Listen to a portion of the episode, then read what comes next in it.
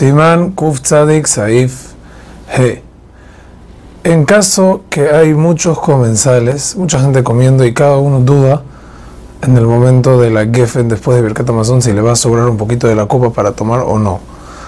Si le llega, no debe bendecir, pues no tenía en mente realmente salir y de Jehová con la verajá para tomar porque no sabía si le llegaba. Ni, o sea, Quiere decir, esto es en caso que de verdad era así, pero dice el Magen Abraham que si la persona pensó realmente que salir, y si le alcanza, le alcanza, y si no, no, entonces se ley de Jehová. Otro punto importante que dice el Mishnah Beluray, es muy importante no hablar entre la veraja y la tomada. A veces uno está acostumbrado que como él no dijo la veraja y lo saca ni de Jehová, entonces no hay problema de hablar, pero sí hay problema, porque si dijiste la veraja, no tú mismo la dijeron por ti y te están sacando yo de Jehová, entonces no debes hablar. Hazak u